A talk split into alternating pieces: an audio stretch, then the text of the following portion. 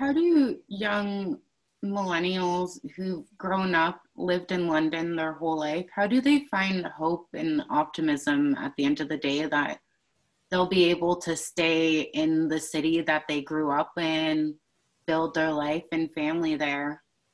That's a that's a really good question, and uh, it, that really goes to the heart of a lot of this stuff because a lot of uh, younger people see this in generational terms that the people above them, more advanced in years, have done well out of the system. You know, they they're much more likely to own their own homes. We see the data supports that in the US, Canada, and elsewhere.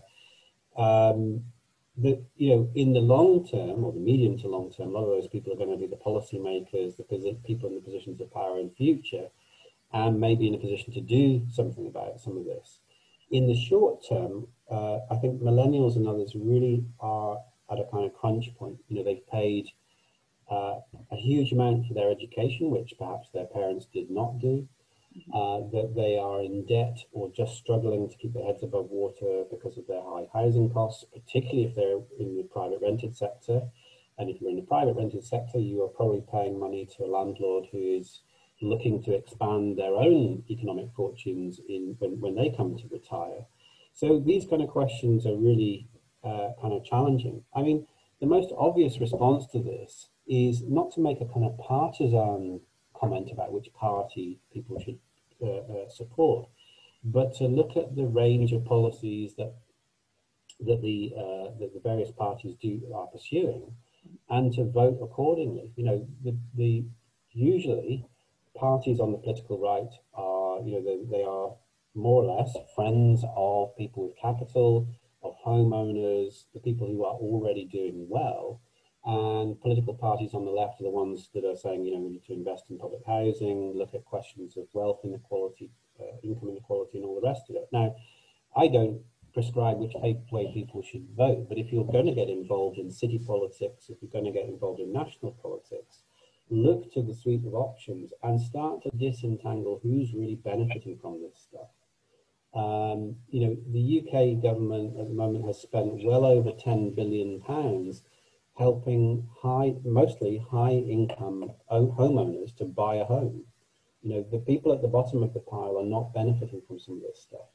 And the people who historically would be the middle class, is the people exiting education, universities and all the rest of it, the people that normally would have been going into higher income jobs, owner occupation, you know, owning their own home and so on, they're really suffering. Uh, they're suffering from, uh, you know, the, coming ecological crisis. What's that doing to cities? They're coming uh, in at a point where private capital is really, really winning, and it's winning in favour of pensioners and people on high incomes. So it's a kind of intergenerational econ uh, economic questions, but it's also about inequalities between, um, we might say, a capitalist class in the way that people like Thomas Piketty have talked about it in France. You know, people who uh, they're not on high incomes. They are the owners of enormous share portfolios of property and all the rest of it. Money just flows into their pockets without them doing anything. Uh, uh, but I think a lot of those people are interested in getting involved in, in, in these issues. They're seeing that, I, I guess there's a question about how can how much can the system be squeezed to generate opportunities for the wealthiest without just simply making the city a really problematic place for everyone to live. You know, how much does it degrade public spaces, make places more risky through crime, the loss of public housing, the loss of a sense of uh, amenity, and so on. Mm-hmm. All of those things are at the forefront of a lot of people's minds, whether they're the richest or the poorest. And um, has Brexit changed any of this at all, or? Well, Brexit is supposedly with us in about three weeks' time. Um, the one comment I would make about Brexit is, it, well, there's a couple of things to say, isn't there, really? um, it has been a massively divisive issue. You know, to split a country more or less 50-50 down the middle, you see that mirrored in the kind of Biden-Trump politics at, at the moment, I guess, as well, that, you know, where where there's a roughly even split on an issue, that, that really damages the fabric of society. It is polarized society. Um, one of the things that we can say about Brexit is that it is likely to be highly damaging to the absolute mainstay of the London economy, in other words, the City of London. Finance is likely to suffer. Well, finance won't suffer because it'll just move somewhere else. it's highly mobile. So the people with the money, the people who trade in the money, they may move or they already have moved to some extent to Frankfurt, Paris, Dublin, the other major kind of financial centres of Europe. So there's a kind of mobility there that can kick into play when London perhaps is no longer seen to be the epicenter. But there's a kind of political dimension to this because, of course, when one of the major arguments that we would make about London and the city of London is that this finance economy really delivers a lot for everybody. It pays huge amounts of taxation that you know are essential to the workings of the state. Well, when those good times were rolling, over the last decade, which is the, the, the decade that the book covers, um, those people have not benefited. Many people in public housing have been kicked out of their homes. People in private renting have been suffering. Um, so the great sense of contribution from the City of London and from finance is not really there. So a lot of people, I guess, who are excluded, who are poor, would be saying, you know, do you know what? It doesn't really matter. I don't care if, you know, the City of London, as it were, offshores itself and moves to Frankfurt and Paris because that hasn't really delivered for us, the everyday working uh, people. So there may be, in a strange, perverse kind of way, there may be some benefits because it will take some of the heat out of the economy. Now, the risk of that, obviously, is that it doesn't just take the heat out of the economy, it takes power out of the economy. It takes a fundamental employer out of that system. So this is one of the major risks of Brexit. We're going to see Kent on the, the border of France there becoming a kind of lorry park uh, you know, because of the, the, the, friction around flows of, of goods and services. Um, it's likely to, I guess, be highly problematic for London It actually in, in, in, the medium and long term if it continues to go as it, as it, as it appears to be. Um, so, what was your biggest takeaway from your book? Um, one of them, I suppose, one of the key issues is that um, the wealth inequalities are probably greater than we imagine. And but also that there's a longer history to this, you know, that what we think of as the Alpha City today, you know, in many ways, London has always been one of a number of absolutely core cities around the globe that has benefited. But the main shift that we see is international wealth rolling into the city. Um, that that has kind of taken over large, increasingly large parts of the city. So the alpha hoods that I talked about earlier on, that's you know along the, the entire sort of strip of the river, the west end of London, it extends out into the counties around London and so on. And um, it's a kind of hidden world that we don't, you know, we all think that we know London. We think that we know the excesses, we know the disparities, but actually it is a complicated thing. And so what the book is really trying to do is fit that thing together as a system to understand how the mobilities, the money laundering, the history of the city all kind of combine in ways that create this very invisible uh, set of social networks and so on, very kind of enclosed, very private, very secretive world. Uh, trying to dig into that tells us a lot about how the city works, how the politics of the city works. Um, but I think the primary thing is to think about how the city is like a theatre. You know, it allows people with money to come and hide themselves and to distance themselves to make invisible the poor of the city. They don't see the difference. They don't see, they don't encounter social distress. And what that does is leads to a really kind of callous politics because it means that if you're in power, you can say it doesn't really matter about people who are homeless or people who are living in overcrowded accommodation and so on. I don't see those people. You know, those people don't vote for me. Um, so we get this kind of low tax uh, world at the top, which is accelerating wonderful, you know, parties and all the rest of it. And it, you know, it's a bit like um, you know France before the revolution, perhaps, in the sense that this very callous policymaking elite don't really care about a lot of this stuff.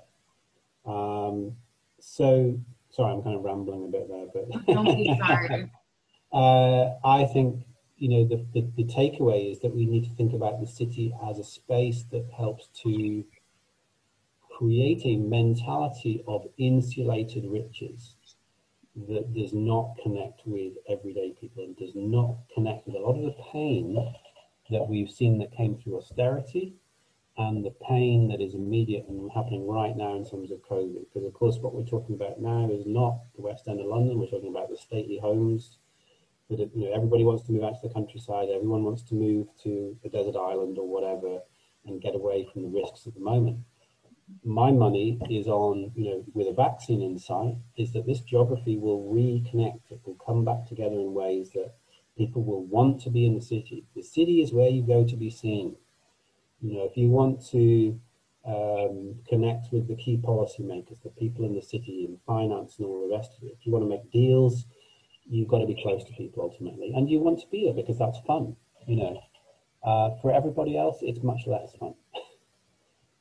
So, for the people that wouldn't aren't impacted by these things, why should they people care? Why should the multimillionaires and billionaires care about things that aren't going to directly impact them? Yeah, it's a, I mean that's a really good question. Uh, why should people care? I think people should care because there is quite a significant um, level of inequality that a lot of people are prepared to tolerate.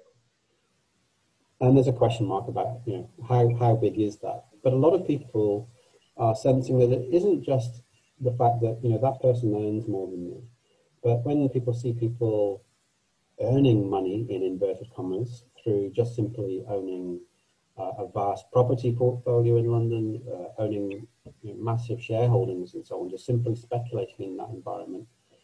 Um, when they see that that's an unfair system, that taxes at the top are much lower than for people at the bottom, when it's unfair as well as unequal, then you've got real problems because then people start to ask much more searching questions about why those people are not contributing a fair share.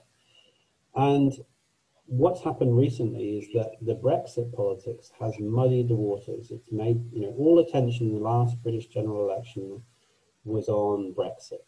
The next election, it's going to be on who got us out of COVID, on who helped us to get out of that. And so we see debates now about, you know, what kind of pay care home workers are on versus Jeff Bezos and how much income, you know, he's, he's got in the, in the, how much his wealth has gone up in the last uh, few months as a result of lockdowns and, and, Amazon distribution and all the rest of it. The debate is about nurses' uh, pay versus people working at the top end in the city of London and so on. So the people, the reason that people should care about this is a moral one, that it, I think the, the system is palpably unjust. But even if we could just moderate the excesses at the, the margins at the top, the amount of contribution that that would bring in to the state in terms of public housing, health services, and all the rest of it, that would diffuse a lot of the anger and sense of injustice that a lot of people feel at the moment. They would say, you know what, we can afford to have millionaires and billionaires because they pay their way, they, they give back to the community. And a lot of people would say, you know, look at the great philanthropic work that people do. You know, look at the uh, the wings of our art institutions, the, in, the universities that have been recipients of money, the research foundations, and all the rest of it. We know that that is just really at the margins, that it is not a significant contribution, that it tends to be at the whims of whatever somebody thinks is, you know, their pet hobby horse issue, a particular disease, a particular cause that they want to follow at this moment. Life is far too strategically important, you know, that, to be left to the whims of a particular billionaire who, who has a, you know, a hobby horse uh, set of social issues. It needs to be done strategically. And I think, you know, for my own part, I'd be saying, you know, that money should be taxed more efficiently and effectively and justly.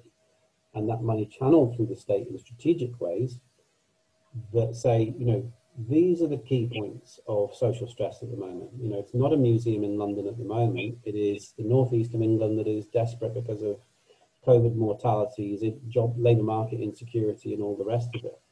Um, So people at top should be uh, trying to do something about this because it's the right thing to do. And and yet in many cases they're fighting the other way. You know, they're fighting for low taxes, they're fighting to see even greater share of income. I mean, the, the, the hunger amongst some of the billionaires to just simply win out even more is, if nothing else, just profoundly ecologically damaging. So if you look at the super yachts, the private jets, the enormously carbon hungry lifestyles, none of that is to be emulated. It needs to be it needs to be brought back down to earth, not because we're envious of it, but because we have to do that if we're going to tap into you know, having a Green New Deal or indeed having some kind of a planet that is worth inhabiting over the next 5, 10, 50 years. So, what is the biggest misconception that people have with all of this? And what's the one takeaway that you would like our listeners to take from this interview? Um, sorry, you have to repeat that first question again. Uh, what's the biggest misconception? The biggest misconception. Um, I think the biggest misconception is that the rich simply lift all boats. You know, their investments, their lifestyles, their money uh, is such a wonderful thing for the city that it promotes development activity, that it helps the city of London, which brings in taxation, that it creates new housing and uh, it creates jobs for people who are the servants, the people in the art galleries and all the rest of it. I think that is a fundamental misconception. And actually, the way I would frame this is a little bit in the way that some of my colleagues do to think of this as a finance curse. That the wealth of the few is actually corrosive to the life of the city. So we can talk about you know new housing being developed, but does it matter if you can't afford it? Um, you can talk about you know people coming into the city and uh, spending money on luxury goods and you know the luxury market uh, in helping to inflate the, the share market and all the rest of it. None of that really relates to the ordinary everyday economy. So we can sort of say the counter to that is that, well, they pay taxes and all the rest of it, but we now know that they really don't pay enough taxes, and in many cases they're very aggressive tax avoiders or tax evaders.